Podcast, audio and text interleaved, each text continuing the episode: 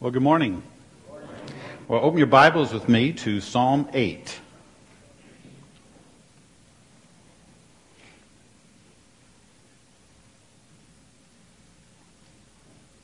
Psalm 8.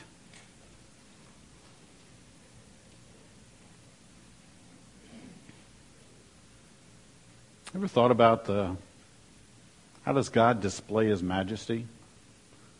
We've got this great sovereign God in control of all things. This God who we think as being a king who reigns over all things, somehow in control of all the universe, somehow in control of everything we can imagine. How does he display his majesty? I mean, I find myself growing up, I would go to the ocean where my mom lives, and I'd get up early in the morning and we'd go out to the ocean and be there to watch the sunrise in the morning. It's like, wow. Now that's the majesty of God. I took my family one time to the Rocky Mountains. And you get up there on the top and you're able to look around and say, wow, this is the majesty of God. And somehow we think with creation we can see the majesty of God. When I moved to North Dakota, growing up in Washington, D.C., I could not believe when you got outside the city and there are no lights, how many stars there really are. I mean, you get out there and it was so pitch black and you go, whew, stars everywhere. And being that far north, you had the opportunity to watch the northern lights too. And somehow that changing of the lights in the sky, especially in the wintertime, from oranges and greens and blues and whites, and you felt like you almost touch them. And just this magnificent creation of God would be the display of God's majesty. But it's interesting the way David approaches his psalm. He doesn't say it's by creation that God displays his majesty. He says God displays his majesty by the care, the creation, and the design of mankind.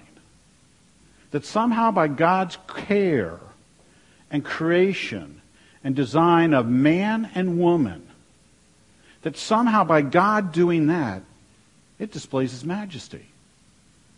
That somehow looking at each person in this room, the person sitting next to you, is a display of the majesty of God. I'm not sure we really believe that. I think we have a tendency to start thinking about with the fallenness of man, with the sin nature that we have, with the depravity that there is, that somehow we are not that vehicle that displays the majesty of God that somehow after the fall that everything got crushed so low that even though God created us, that there was something lost so great that we don't display the majesty of God. That somehow when you turn and look to the person on your right, you don't think they display the majesty of God. Look at people around the room, people you work with, and you say to yourself, I don't think they really display the majesty of God. Because if it did, and if they do, there are great implications for how we live and what we do. David goes into this psalm and he starts off with this whole idea that God displays his majesty. He not only says it in verse 1, he gets all the way to the end of the psalm and he, he restates it one more time. That somehow sandwiched in between these two concepts of God displaying his majesty, that we're supposed to find somehow in the middle what it is that really works. So here's what he says Psalm 1, I'm sorry, Psalm 8, verse 1. O Lord our Lord, how majestic is your name in all the earth, who has displayed your splendor above the heavens. From the mouth of infants and nursing babes, you've established strength because of your enemies to make the enemy and the revengeful cease. Look at verse 9, how he closes it. O Lord, our Lord, how majestic is your name in all the earth. In all the earth, we're going to see the majesty of God. Now take note, he calls him Lord our Lord. He uses two different names for God here. He says, Lord, that personal name, Yahweh, that personal name of God, that covenant keeping God. Then he uses Lord again, and in your text there you may see it's capital L, lowercase o, lowercase r, lowercase t, telling you it's another Hebrew word, which is Adonai. He says he's coming at this point to recognize that God, the sovereign, the king of the world and the universe, the one who made all things, is one that he wants to bring majesty to. How majestic is this name? It's a term that brings up this idea of majesty, that he's one in control of things. He's one who's the king, the royal one to take control of all things. And as he does that, his name is to be majestic and above all things. He identifies how this even plays out when he talks about the infants and the nursing children. Jesus actually quotes this in Matthew 21, when all of a sudden he finds himself in the temple after a great triumphal entry. And he's talking to the Pharisees and religious leaders there. He's identifying for them all the things that are going on. And he says of them, listen, even the babes, the nursing children will praise the Lord. Identifying the fact that even from the children, there's a recognition of who God is, a sovereign God of the universe, and praise is worthy of his name. And then after he identifies that, after he wants us to understand that's what God's all about, how majestic is his name to be praised, he moves into us for us to understand how that takes place. In verse 3, he introduces us to the concept that he, he cares for mankind. I'm using mankind here to cover all men and women, everyone created. But as he does that, here's what he says, verse 3. David says, When I consider your heavens and the work of your fingers, the moon and the stars which you have ordained, what is man that you do have a thought of him? and the Son of Man, that you do care for him. David identifies he's going to consider the heavens, and he identifies the heavens. He's talking about the sun, the moon, and the stars. As he talks about the moon and the stars here, he identifies it's God by his finger. Just by his finger. Controls the moon and the stars. Just by his finger. I mean, we spend a spacecraft, uh, a uh, spacecraft up to the moon and it lands. We can never see it. He wants to see that moon. God just takes his finger and can move the moon around. The stars in the sky, and God can take a finger and just move them around. The whole universe, and it's just God's finger just moving things around. God reaches up in the sky and just moves universe around. It's just by the finger of God he's put things into place. As we understand just the magnificent creation of God, he then shifts and raises the question what is man? What is man? That you even take a thought of him. Interesting word for man here. It's not the normal word, Adam. That's a Hebrew word which comes out meaning the whole idea of something very common. Used of a stylus or a pen. School's getting ready this week. All the ads on television everything, go and buy your pencils. And what's every kid buy? A number two pencil with an eraser. Why? It's just a common stylus. It used to be the Bic pen. You know that clear plastic one they used to have? Just cheap. It worked. Just the most common pen you could buy. Not the gel pens, not the Sharpies, not the permanent markers, not the colored ones. Just that old, plain, crystal, clear, Bic, plain pen so common and so cheap. That's the word used here for man. Just something common. Just so common. Something almost you wouldn't even think much about, you wouldn't give any attention to. And it says, but God, but God gives a thought to this man on this world. The God who moves the universe around with his finger now gives thoughts to the man on the earth. The word's actually remember. That God actually remembers us on this earth. Not the way we remember. My son lives in Florida. He was just up here for my daughter's wedding. He went back there to work and all those things. And periodically in his life, things come up. And I remember my son, Jeff. And there's nothing I can do for him except pray. Parents understand this. Your kids move five minutes away from you. And all of a sudden, I can remember them. But I can't do anything for them because I don't have the power to do anything for them. But I can remember them. We send cards to friends, some remind them. We remember them on their birthday or their anniversary. We remember them. That's not what the word means here. This is the idea of somebody who can remember and not only know what's going on, can see what goes on, they actually then engage in resolving what they remember about us. It's the idea that things are going all around the world. And Yahweh pauses and remembers you. And then he sends help to meet the needs that we have. That's how he remembers and cares. It says in this verse that he actually cares for us. It's a word that means he pays attention to observe, to interact. It uses a military term. The idea to muster up troops. When all of a sudden there's a battle to take place and you want to see a victory, you muster up the troops, you get everybody together to come and bring victory to the event that takes place. And God looks upon mankind and he cares for us. And he remembers us to interact. He cares for us by mustering up troops to win a victory. He displays the majesty of God through his care for mankind. But there's a second part here. It's not just his care, it's also his creation. He actually created man in such a way to demonstrate it's God's majesty at work. Look at verse 5. That you have made him, that's man, a little lower than God. Or if you have NIV, it says angels. And you crown him with glory and majesty. Now, the reason there's different translations on that, the Hebrew is actually Elohim, which is name for God that is used.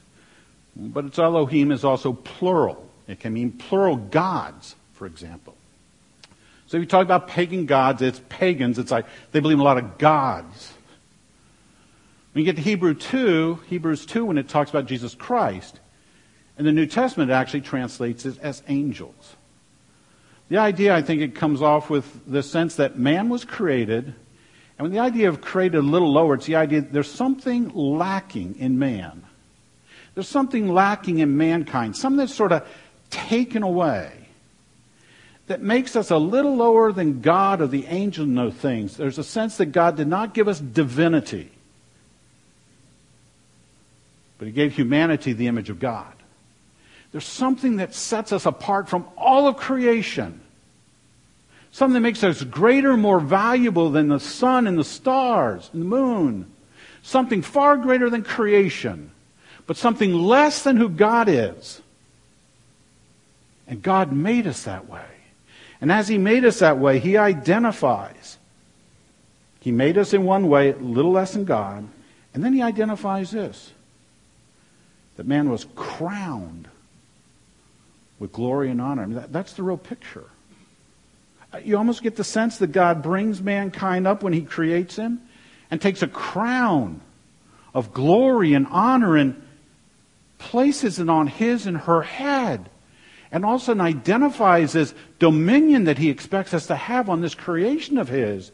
That mankind is not just some dust created being, but mankind has been crowned by God Almighty with glory and honor that sets him apart from anything else in this creation. So when God created man, he made him just uniquely different than all of creation. When God created woman, he made her uniquely different than all of creation. And God demonstrates and displays his majesty by his care for mankind, by his creation of mankind, but thirdly, by his design for mankind. Look at verse 6 to 8. You have made him to rule over the works of your hand. You've put all things under his feet, all sheep and oxen, and also the beasts of the field, the birds in the heavens, and the fish of the sea, whatever passes through the paths of the sea. Two things he says here now how he's designed man. He's created him, one, by crowning him, making him a little less than the angels. But now he designs him for a purpose on this earth. That, that mankind has a purpose to live and to function. He says this that he might rule over the works of your hands. God somehow understands that in our creation that He's designed man in some way to have dominion and overseeing the works of God's creation. He goes so far to say that he actually identifies that they're subject to his feet. Now, David may never identify here through this whole thing. It's almost as though he doesn't even recognize the fall has even occurred.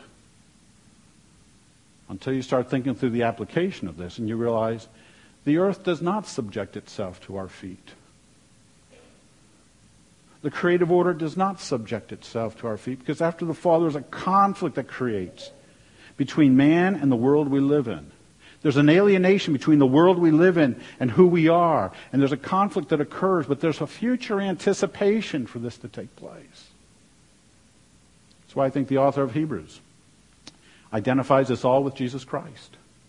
All this is true in the true man, Jesus Christ fulfilled all that God wanted in humanity, being true God and true man, and Christ does do all this, and we anticipate that in the future. Yet God wants us to understand what his design is for mankind. You need to think about this. David's writing this psalm to tell us that God displays his majesty by his care, his creation, and its design for mankind. David's also one when he was first being looked at to be a king. Samuel came to his father and asked him, Who are your sons? And he brings all his sons before him, one after another, one after another. And they all go by. And Sam is aware somebody's missing. He asks his father, Jesse, uh, don't, any more sons? She says, Yeah, I have one more. There's David. He's out in the field with the sheep. And God has to speak to Samuel and tells him this that God does not look on the outward appearance, but the heart of the individual. And that's what's valuable and important. We live in a world today where we all believe the lies of the world. We don't look good enough. We don't have enough hair. We have too much weight. We just look bad. We get up in the morning, we look in that mirror and say, I can't believe this. And this psalm is written to go against the lies of this world. To realize that God does not look at our outward appearance as we do. We learn at that inner quality of who we are. I mean, here's the practical application of this. God displays his majesty by his care and creation and design of you. Think of that. God displays his majesty by his creation, his design, and his care of you. Just for who you are. It's not like he gets up and looks in the mirror and says, I can't believe that's one of mine.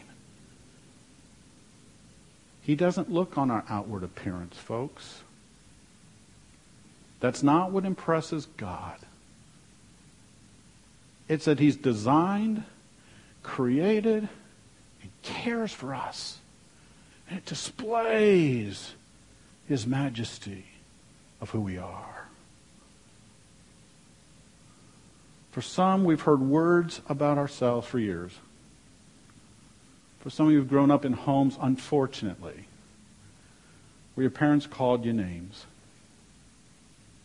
where people made fun of you, your friends laughed at you, where you get all caught up in this self-esteem, self-worth, and all that stuff. I'm not even talking about that, but you know what I'm talking about. Where your spirit is crushed. That your sense there is no value or worth in yourself. And you need to know what David is saying here.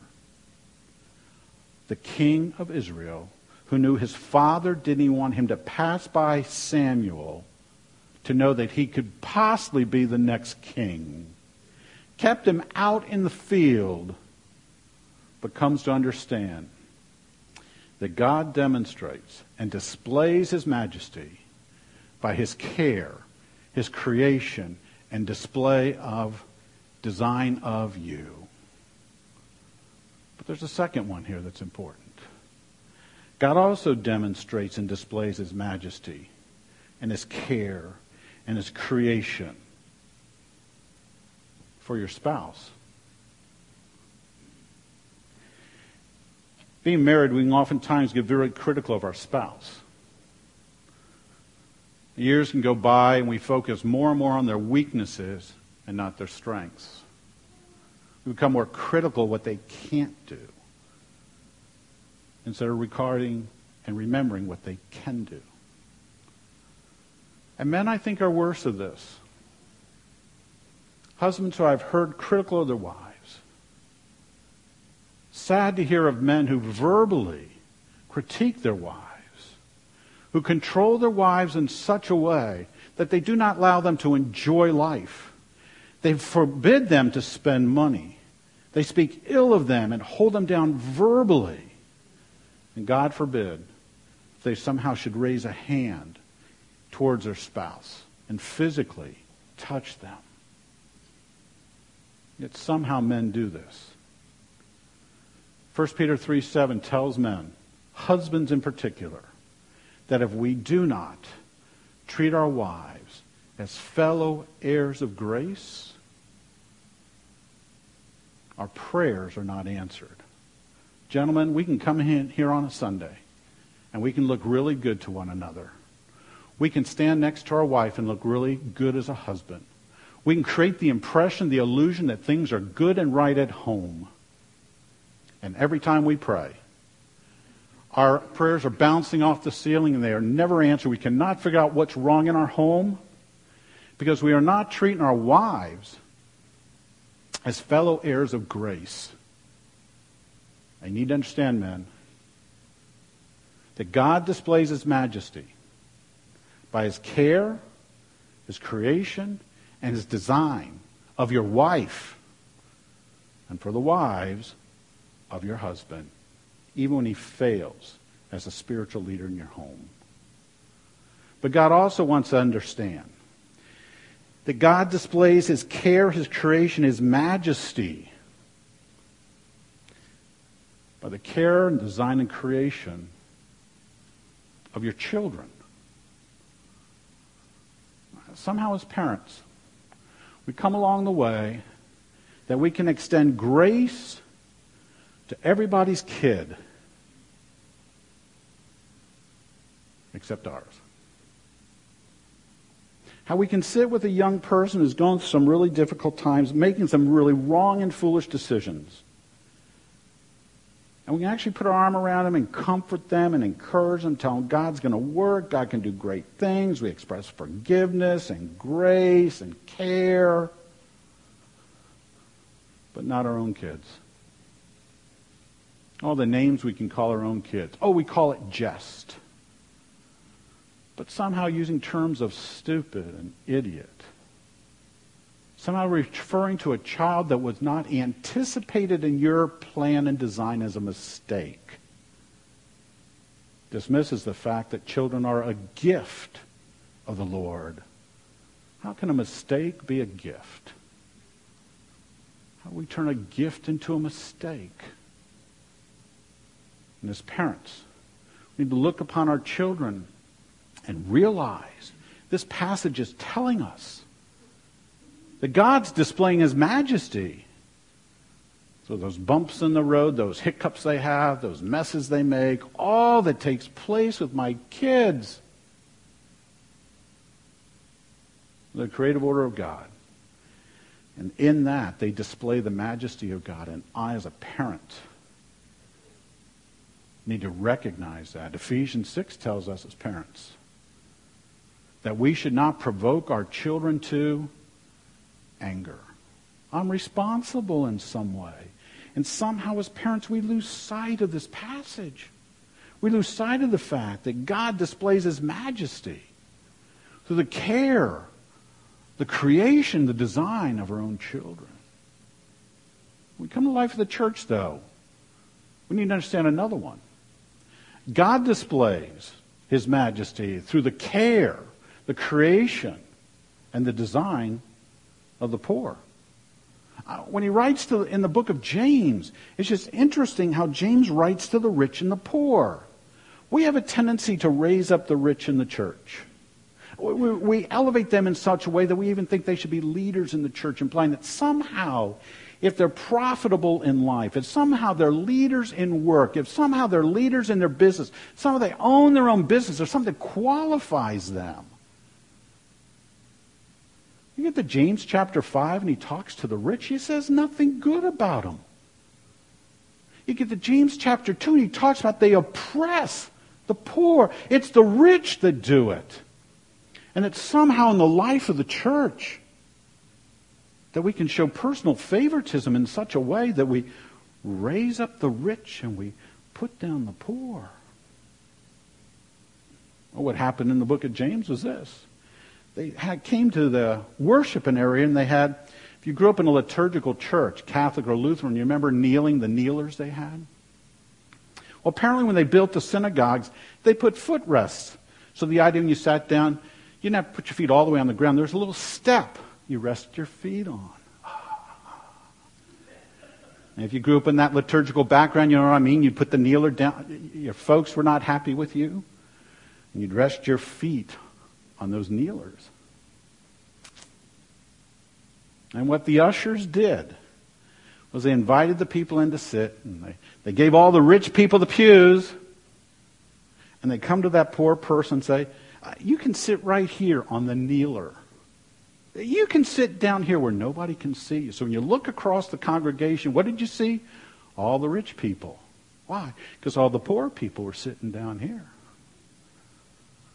He says, Look, you made personal distinctions. You made personal favoritism in life of the church. You cannot do that with the poor. Sometimes I wonder if it really isn't racism that we struggle with. Because racism often seems to center on those who are the poorest, or the ones we treat the worst. And somehow that economic issue has real impact. It should touch our hearts and lives, the life of the church. We start thinking through how we display God's majesty by his care by his creation, his design for the poor. Uh, but there's another group too. We need to pause at times and remember. God displays his majesty through the care, the creation, and the design of those who are physically challenged and mentally challenged. Look at Luke chapter 4 with me.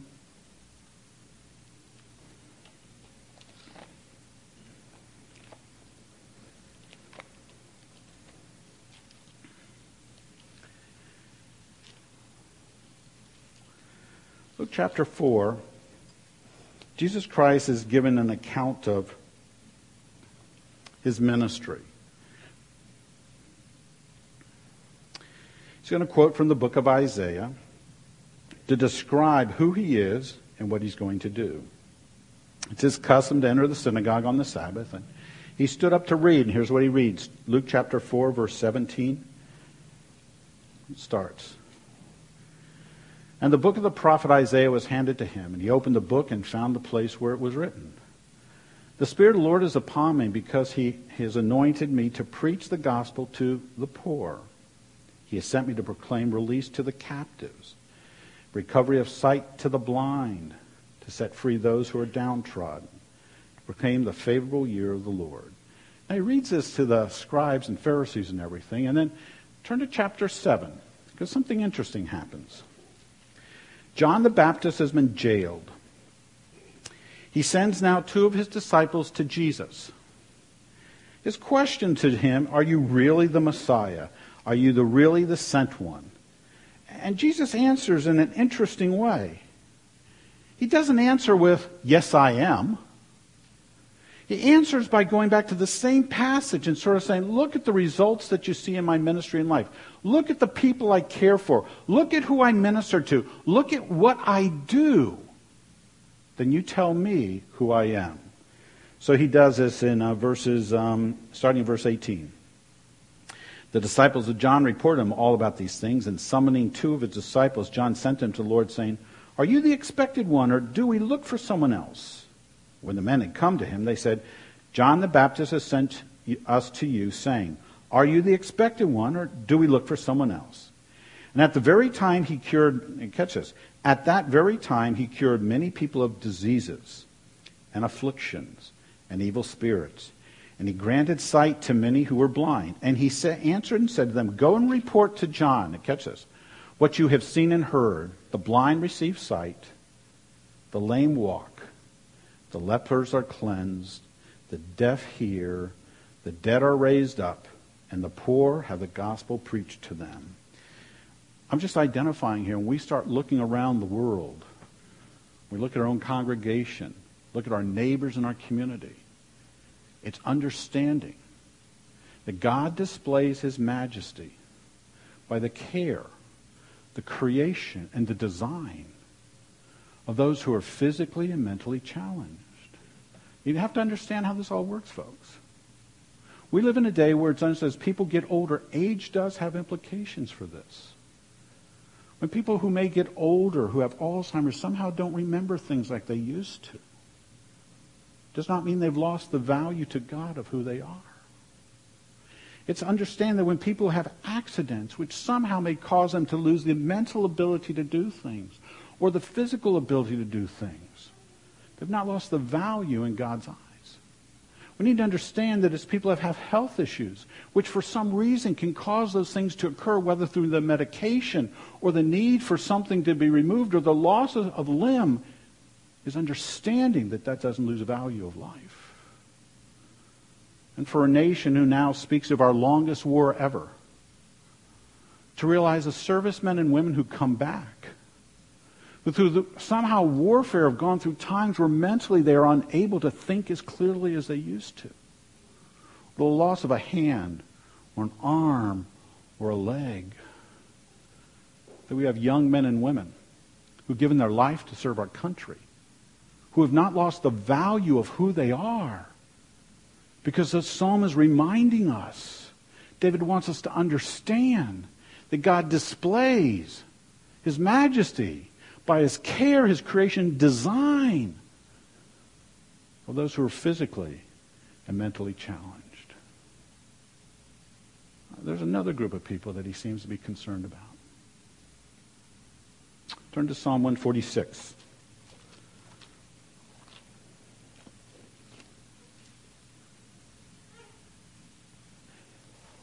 Let's just understand that God displays his majesty through the care, the creation, design of and what we use today is those at risk. Uh, we talk today about social justice, but, but it's the idea that there are oppressed people who things are pressed upon them that it's beyond their control to do anything. And as believers, we somehow step back and say, well, what can we do? There's nothing to do. We just ignore the situation. Or do we understand uh, that these are people who God has designed and created and care for? And there's implications for what that means. When we start talking about those who are at risk, you can hear those in Somalia now and the starving and the starvation that takes place. Or we hear refugees coming from one country to another country because of not just starvation, but the massacre of life. When somehow you hear the stories today of trafficking, where children and women are sold into sexual slavery, and we hear about it and think it's over there, it takes place right here in the United States as well. As that trafficking takes place, it's a people at risk. When children are put at risk to do things they should not do, and all of a sudden they're oppressed into circumstances and situations of that kind. Or we speak of the unborn, the sense of abortion that takes place, of the unborn at risk. That this psalm speaks to that issue. That when God looks upon mankind, he understands who we are. And it entails all of us. His majesty is displayed through that care, uh, that creation, that design of those at risk. And finally, he wants us to understand that God displays his majesty through the care, the design, the creation of those who are unreached with the gospel of Jesus Christ. That somehow our hearts and our pocketbooks and our lives should be moved by those who have not been reached with the good news of Jesus Christ. Matthew closes off with, Go therefore and make disciples of all nations. Baptize in the name of the Father, the Son, and the Holy Spirit, teaching them to observe all that I commanded you. And lo, I'm with you always, even to the end of the age. Make disciples of all nations. Ethnos. You get to Revelation 5. Great scene of the worship of Jesus Christ. It's every tribe, every tongue, every nation. Folks, God displays his majesty to the care, the creation, the design of the unreached. And we do not, we cannot be a people that think that we can gather here, enjoy the fellowship, enjoy our worship and singing and praise of God, hear the preaching of the word and say, that is good. We have a world out there that is lost, and unreached people that need the good news of Jesus Christ. And traveling to Haiti reminds us of all the needs that are there, from those at risk to those who are unreached, to the poor, a people who desperately need a Savior. I'm not sure where God wants to implant this in your heart today. But the truth, the truth is that God displays his majesty by his care, his creation, and his design for mankind. That's for you. That's for me. That's a person sitting next to you, everyone in this room, and everyone out there. Because the psalm is telling us that that's what God must do. How does he conclude this one? Same way he started the psalm. O Lord, our Lord, how majestic is your name in all the earth. Let's close in prayer.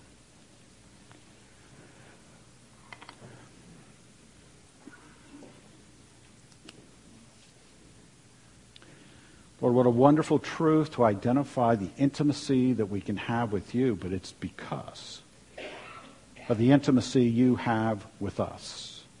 That you're a God who remembers us and intervenes. That you're a God who cares for us and acts on our behalf. That you're a God who created us